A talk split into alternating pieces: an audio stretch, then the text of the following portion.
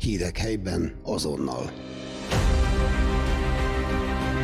Aktualitások, életmód, közélet, múlt és jelen Fejér megyéből. Feol Podcast. Mert ismerjük egymást. Július 7-én pénteken, azaz ma 16 órától tartja diplomátadó díszünnepségét az Óbudai Egyetem Alba Régia Műszaki Kara.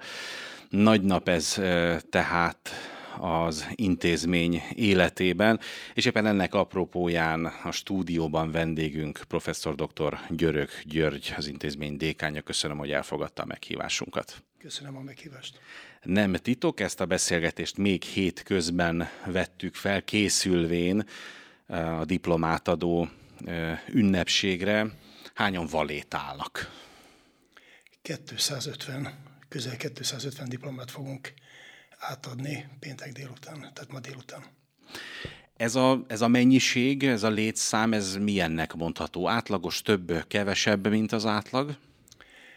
Körülbelül 800-900 hallgatónk van mostanság, abból egy év folyam végez, ez teljesen normális szám, ez a 250 körülbelül diplomátad a ünnepség meghívóján áll egy idézet, a vége vége, vagy ki tudja, diák marad az ember, amíg él leckét, a sírik tanulja, nehezebbet folyvást a réginé Reviszki Gyulától származik az idézet. Ön választotta?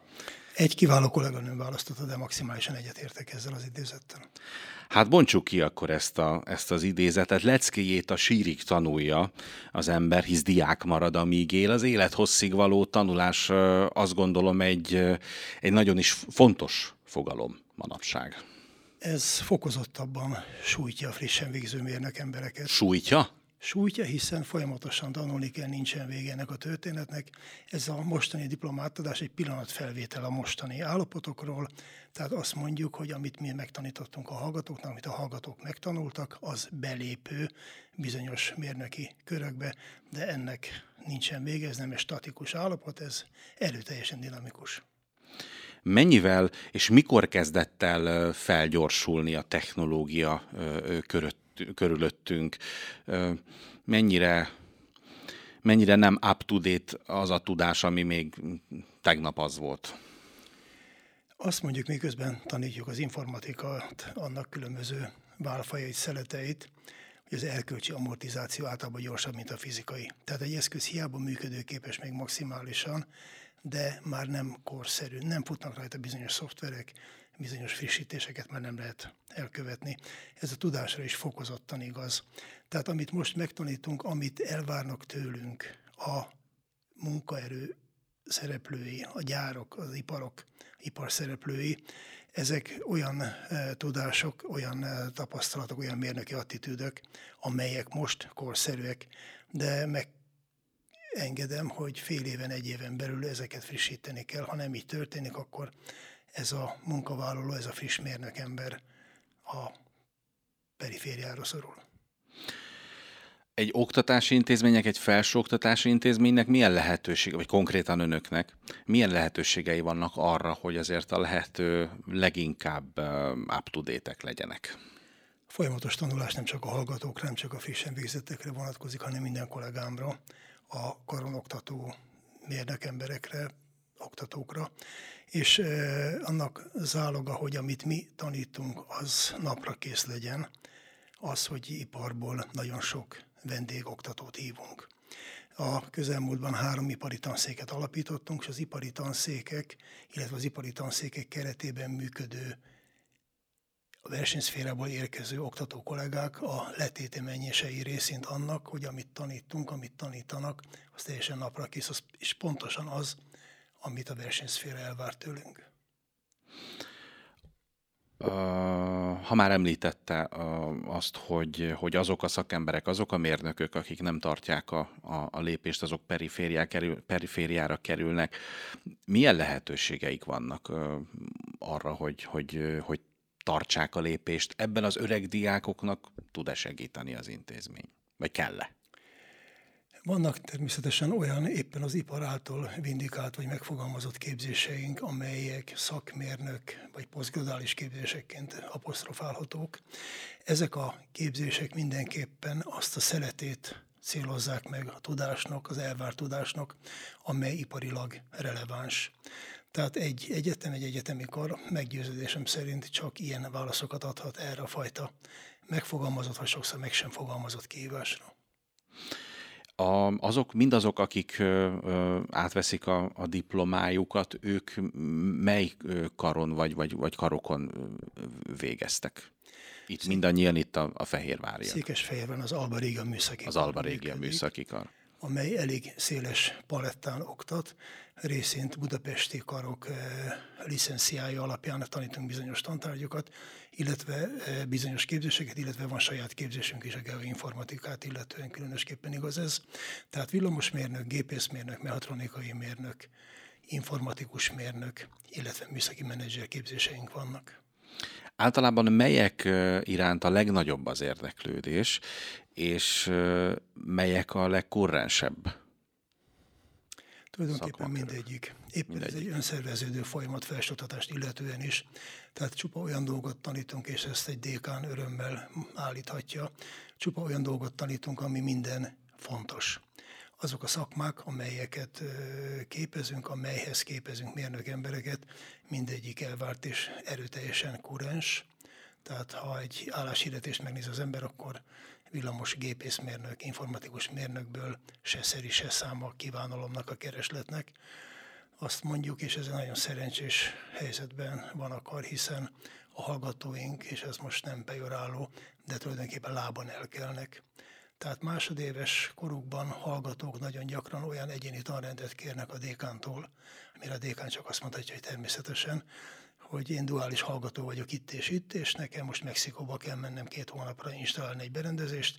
Én a reguláris órarendi elfoglaltságot nem tudom abszolválni, kérek olyan, egy, olyan felmentést, olyan egyéni tanrendet, amely ezt lehetővé teszi. Ez számomra egy borzasztóan örömteljes ö, dolog, hiszen ez is valószínűsítés igazolja azt, hogy hallgatók igenis napra tudással rendelkeznek. Maradva ennél a mexikói példánál, ezt hogyan választják ki az illetőt erre a, erre a ha úgy tetszik, munkára? Milyen adat, van valamiféle adatbázis, vagy a duális képzésben van meg ez a, ez a lehetőség? A duális képzés kezdetekor a kar eléggé úttörő módon, de egyből betagozódott a képzés metodika mögé, hiszen idáig is azt hangoztattuk erőteljesen, hogy a képzésünk csak attól lesz jó és korszerű, hogy ipari validáció van mögöttünk. Tehát az ipar és a felsőoktatás kapcsolatát mindig is hirdettük, és a duális képzés nem egyfajta releváció volt ehhez képest, vagy egyfajta változás. Tulajdonképpen ezt a korábbi elképzelésünket erősítette meg és valószínűsítette. A duális képzés úgy működik, hogy a hozzánk jelentkező hallgatókat, a partner intézmény, a partner cégek, általában cégekről beszélünk, hazai vagy nemzeti cégekről van szó, a rájuk jellemző humán metodika szerint kiválogatják, tehát nyilván az érettségiző fiatal embereket elbeszélgetnek, soft skill teszteket futtatnak a hallgatóinkon, a leendő hallgatóinkon, és amennyiben kiválasztódnak a cégeknél, utána ott duális képzésben vesznek részt, természetesen csak is akkor, ha az egyetemre is felvételt nyernek. Tehát ez egy párhuzamosan futó dolog, és egymás mellett történik a idő előre haladtával ez a fajta kiválasztás az egyetem, illetve az ipar részéről. Mi az a, mik azok a soft skill képességek egyébként? azt mondjuk, hogy ami még nem szakmai, de mindenképpen kell ahhoz, hogy egy nemzeti, nemzetközi környezetben önmagát feltalálja a fiatalember. Tehát olyan kommunikációs készségek, legyen szó nyelvi, legyen szó számítógép használati vagy digitális készségekről, amelyek mostanság elvártak. Általában első fél éve duális képzés keretében ezeket a attitűdeket erősítjük a hallgatóinkban. Egyszer hallottam önnel egy hosszabb rádióinterjút, ahol önmagáról mesélt, és ha jól emlékszem, de nem akarok butaságot mondani, talán egy, egy motor volt, amin, amin, amin először hát hogy úgy mondjam, barkácsolt, tetvett? Hát inspiráló jelleggel hatott nyilván rám az a Pannonia motor, amit Igen. apám művelt. Ez nekem mindig nagy kihívás volt gyerekként, hogy ott láttam, hogy a élettelen vas és alumínium előbb-utóbb beindul, és az ott működni fog.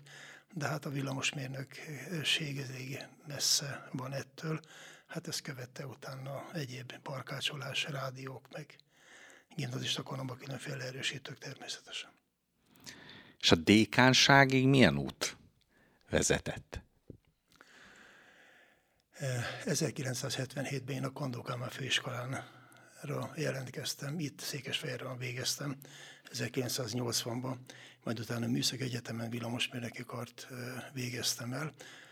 Akkor volt tanáraim, kedves volt tanáraim, visszahívtak óraadónak. És ez egy önmagát erősítő folyamat volt, előbb-utóbb kipróbáltak engem, illetve én is kipróbáltam ezt a környezetet, mint oktató. És 30 sok évvel ezelőtt azt mondtam, hogy ez jó, ez nekem tetszik, ez mehet és hát ami a felsőtatásban elvárt ezeket a lépésről lépésre fokozatokat az ember megszerezte, publikált, vizsgázott, meg vizsgázott, meg vizsgázott, és előbb-utóbb kollégáim eh, bizalmának köszönhetően dékán lettem. És mennyi ideje van a, a villamos mérnökségre? Tehát egy, nem tudom, jó forrasztásra van idő? E, igen, igen, minden okos a rókának legalább két luka van. Van egy dékán irodám, és van egy pragmatikus kis munkaszobám is, ahol valóban ott van a forrasztópák, és valóban ott vannak az eszközök, és fontosnak tartom, hogy legyen időm erre. Tehát az ember valamikor azért lett mérnök, azért lett villamosmérnök, hogy a 10-20 millió per éve bőven kényelmesen el van, ahhoz képest a több száz e-mail, amire az ember naponta válaszol, és egyéb más dolog, az ettől kicsit távol van de meggyőződésem, hogy mind a kettő nagyon fontos, és a kettő csak együtt lehet érdekes. Mennyivel volt másabb akkor friss diplomás mérnöknek lenni, amikor ön valétált, és mennyire más most 2023 júliusának elején? Amit szerkesztő az előbb kérdezett, az a felgyorsult idő. Ez tetten érhető ebben a folyamatban is. Tehát azt gondolom, hogy 1980-ban, amikor először végeztem, akkor több idő volt arra, hogy az ember rendezze a sorait. Utána nézzen dolgoknak, elolvasson irodalmat, kipróbálgasson, kipróbálgasson újabb és újabb megoldásokat. Most jóval gyorsabbak ezek az elvárások, tehát jóval hamarabb kell kézzelfogható, pragmatikus választ adni egy-egy kihívásra sokszor még akár úgy is, hogy az embernek a e, hátteret, illetve a műszaki tartalmat megismerni nincs is ideje. Ugyanakkor viszont körbeveszik az embert számítógépek, robotok és minden más innováció. Igen, ez, ez kihívással teli dolog, és ugye annak a veszélye is folyamatosan kézzelfogható, hogy az a számítógép, az a robot, amit használunk, azok a technikai eszközök, amit körülvesznek bennünket, mindazok máshol programozódnak. Tehát azt mondják egyfajta szövegkörnyezetben, hogy a világ sajnos abban az irányban megy, hogy egyre nagyobb tudás egyre kevesebbek birtokában van.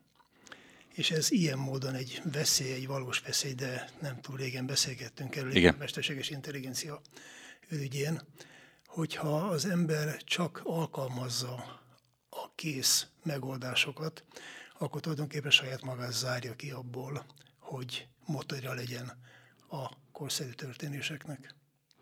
Igen, és ahogy akkor is beszélgettük itt a mesterséges intelligencia ö, ö, kapcsán, hát lehet, hogy eljutunk oda egyszer, hogy hát majd valamit a számítógép vagy a chat GBT feltalál, és akkor mi meg annak haszonélvezői leszünk, nekünk már nagyon gondolkodni sem kell. Hát igen, és az, hogy minden napjaink teljesen digitalizálódtak, és valahol a világnak valamelyik részéről menedzselődnek bizonyos folyamatok. Ennek hihetetlen nagy veszélye van, tehát ha egyszerűen megszűnik valamilyen digitális infrastruktúra, nincs hálózat, nincs internet, akkor az ember meglőve találja magát, és nem feltétlenül biztos, hogy egy lecsót el tud készíteni, már bocsánat, tehát a példa, példa banális, de az, hogy a gyerekeimet is látom, ha bármikor egy családi ételnek nekiállnak, akkor pillanatok alatt megnézik azt, hogy hogyan szokták ezt csinálni mások. Tehát ez, ez egyfajta, egyfajta veszély természetesen. Én már hallottam olyat, hogy, hogy valaki, mert mesélte az, aki erről hallott, hogy, hogy megiratta a mesterséges intelligenciával az eszét, vagy, vagy, a, vagy nem tudom, a dolgozatot. Ilyenet találkozott már az egyetemen? Vagy fennállt valaha ennek a gyanúja? A karon előfordult ilyen, én magamat hadd most itt előtérbe. Én fontosnak tartom azt, hogy a hallgatókkal, ahogy most szerkesztől, és ülök így szemtől szembe, és elbeszélgessek. Ilyenkor nincsen semmiféle eh, digitális manko, amit a hallgatók eh, uh-huh. használhatnak. Egymás szemébe nézünk, lát, látszik a testbeszéd, látszik az, hogy interaktív a hallgató, és a végén egymás tenyerébe csapunk, és azt mondjuk, hogy ez jó munka, ez férfi, férfi munka volt. Uh-huh. De akkor nyilván szigorúbb, mint most. Ez szigorúbb ábrázattal ül, vagy nem? Nem ez a, ez a kemény dékán típus? Nem, nem, nem. Hiszem, hogy a szigorúság, hiszen az ember nem enged azokból az elvekből. Éppen ma vizsgáztattam délelőtt, tehát éppen nem, nem enged az ember azokból az elvekből, amit nagyon fontosnak tart, és hát eh, amíg lehetőségem van, arra kérem, arra kényszerítem csúnya szóval mondva a hallgatókat, hogy tanulják meg az anyagot, hiszen meggyőződésem is a több tíz év ezt igazolja, ezek fontos. Mik ezek az alapelvek az ön esetében? Mesélne erről? Mindenképpen ugye azt mondjuk mérnök hallgatóknak, hogy az ember háromféle módon viselkedhet mérnökként. Analizál, szintetizál és innovál. A világunk eltolódik éppen ebben a Ctrl-C, Ctrl-V irányába, interneten uh-huh. körülnézünk, és megnézzük azt, hogy mások hogyan csinálták ami most már épp, múltkor éppen beszélgettünk erről, a chat GPT és a környezet, a mesterséges intelligencia még inkább hozzátesz ehhez a szerethez, és nem csak máshol, hanem valamiféle innovációs szelete is van ennek a fajta képességnek. Tehát én azt gondolom, hogy egy mérnöktől elvárt mód az, hogy konstruktívan elemezzen, az elemzés kimenetétől függően létrehozzon valami új terméket, akár olyan módon is, hogy ezt így csinálják mások, és ez az elmúlt fél évszázad alatt jól működött idáig. Ha nincs ilyen megoldás, már pedig nincsen mindig ilyen megoldás, akkor a mérnöknek igenis az agyát kell használni, és gondolkodni kell, és azokból a készségekből, amit reményeim szerint mi egészen jól tanítunk, abból tud szintetizálni új produktumot, új metódust, valami mérnöki kimenetet. Mennyire keresettek itthon és külföldön a magyar mérnökök, friss diplomás magyar mérnökök? Nem tudunk annyi mérnököt képezni, amennyi kellene. Tehát minden mérnök hallgatónk pillanatok alatt elhelyezkedik, és általában tipikus az, hogy a diploma megszerzése előtt már mindenkinek garantált munkahelye van, mindenki olyan környezetben megy, ami kipróbált, részint a duális képzés okán is, uh-huh részint pedig egyéb személyes kapcsolataink révén is a hallgatók egy pillanatig se a álláskeresők tömegét erősítik. Ez mióta van így? Én a villamosmérnökképzésre látok rá jobban, és azt gondolom, hogy amióta én végeztem 1980 óta, azóta ez folyamatosan igaz. És a mérnöki tudományokra általában, tehát most nem vagyok én olyan fajta ember, aki csőlátás, és csak azt mondja, a műszakisága, műszakisága, és a műszakisága minden válaszok válasza. De meggyőződésem az, hogy a mérnöki attitűd, a mérnöki képesség az, ami nagyon sok mindent működtet és előre visz. Tehát az a világ, amiben élünk, ha körülnézünk bármilyen infrastruktúra, épület, gépészet, wifi, informatika, elektronika, bármi más, az mind-mind olyan, ami valamilyen mérnöki produktum eredményeképpen manifestálódott vagy jelent meg. Ugye mindaz, amiről, amiről beszéltünk, amiről mesél, azt mutatja, hogy nagyon jól működik a gép, forog és, és jól teszi a dolgát, helyén vannak a fogaskerekek. De ahogy arról beszélgetésünk elején szóltunk, nincs megállás, az a jó, ha tudjuk, mi lesz a következő lépés, és nem feltétlenül kell azzal megelégedni, ami a jelen. Hova tovább? Mik lehetnek a, a, a fejlődés következő szakaszai az egyetemen, az Alba Régia Műszaki Karom? Tehát maga a kar, mint egy igen dinamikus egyetem, igen dinamikus kara, folyamatosan követi azokat a trendeket, amelyek jelenleg felelhetők, legyen szó bármelyik mérnöki képzésünkről. Tehát itt folyamatosan utána kell olvasnunk, utána kell mennünk ezeknek a történeteknek, ha lehet, akkor valamilyen módon eh, prediktíven. Ehhez rengeteg szakirodalmat kell olvasni, rengeteg eh, konferenciára kell járni, és eh, egyáltalán egy olyan kézefogható és olyan jól működő munkai légkörnek kell lenni, ami egy, amelyben egymást inspiráljuk arra, hogy tessék tovább haladni, tessék képezni magadat, tessék újabb fokozatokat szerezni, tessék előrebb menni, mert meggyőződésem, hogy ez csak így működhet jól. Fluktuációról, fluktuációról mennyire beszélhetünk, ez mennyire jellemző? Örömmel jelentem, hogy ez korunkat illetően additív, tehát csak növekedtünk, és hát tipikus történet az, hogy a kar talán a tömegének köszönhetően is, vagy e, nagyságának köszönhetően is egyre többen környező egyetemekről, de Budapestet is beleértem, jönnek kiváló oktatók valamilyen oknál fogva. Én hát dékánként hadd higgyem azt, hogy azért, mert itt valami jól működik. Milyen a, a várossal, az önkormányzattal a, a kapcsolatuk? Azt gondolom, hogy kiváló.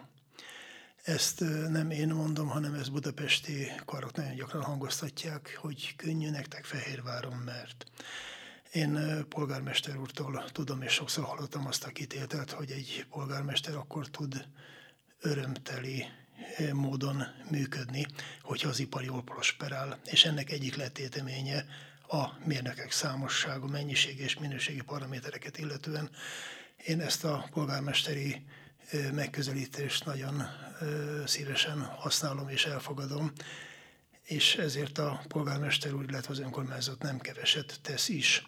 Tehát amikor duális képzést elkezdtük, illetve kezdődött a duális képzés, részint önkormányzati ernyő alatt tudtuk megkeresni a ipar szereplőit, és ennek a fajta szelíd muszájításnak köszönhetően voltunk ennyire sikeresek, és hát azóta is tart ez a folyamat, tehát az, hogy a karunk, az egyetem legsikeresebb karra duális képzést illetően mindenképpen hatalmas fegyvertény.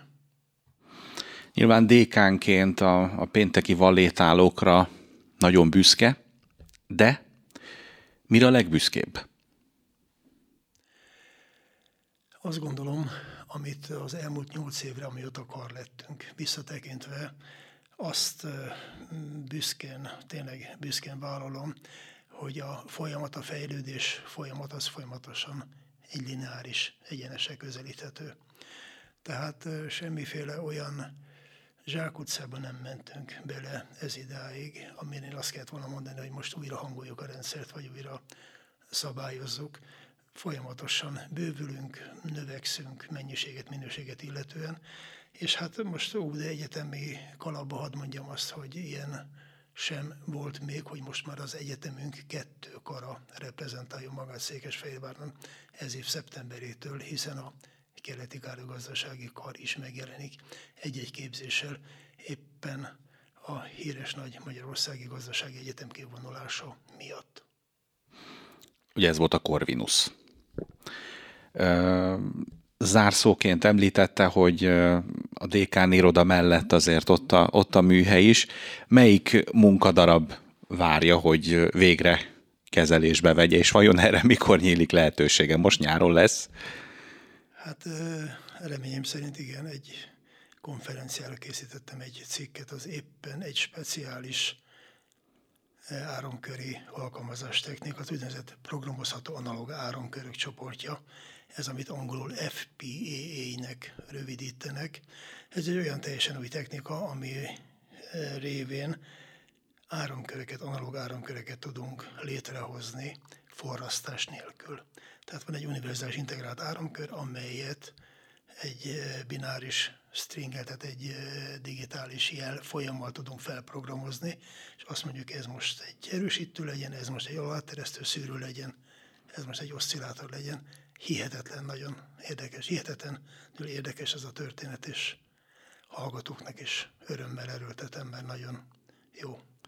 És hát nyilván ez azért újabb motivációt, motivációt, inspirációt, lendületet ad az embernek dékánként, hogyha azért maga is tudja művelni. Hát ezt évekkel ezelőtt mondtam először, hogy semmilyen módon nem akarunk úgy tanítani, hogy zongoraórát adok-veszek. Tehát ezt a fajta felsőoktatási hozzáállást, ami nagyon idegen egyetemünktől akarunktól is, ezt mindenképpen írtjuk bármilyen módon, tehát csupa olyan kollégám van, aki a saját szakterületén profi. Eznek veszélye is van természetesen, hiszen az ipar erőteljes felszívó hatása imit, amott néha meghív, megkóstol egy-egy oktató kollégát, de idáig örömmel jelentetem sikertelenül. Tehát csupa szakember és csupa jó lelkű, tisztességes oktató kollégámban akarom. Nagyon szépen köszönöm, hogy eljött hozzánk. Nagyon köszönöm a beszélgetést. Hírek helyben azonnal. Aktualitások, életmód, közélet, múlt és jelen Fejér megyéből. Feol Podcast. Mert ismerjük egymást.